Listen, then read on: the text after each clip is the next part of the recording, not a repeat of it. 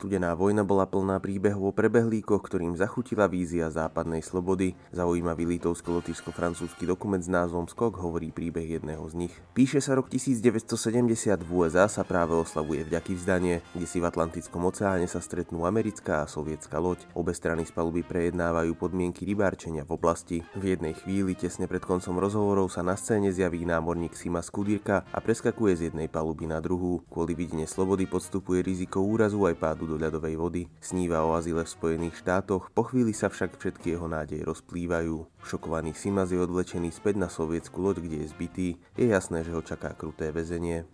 A crewman from a Soviet fishing boat jumped off the Russian ship onto the American ship and asked asylum, begging on his knees. Ipsako, I, you, I, you.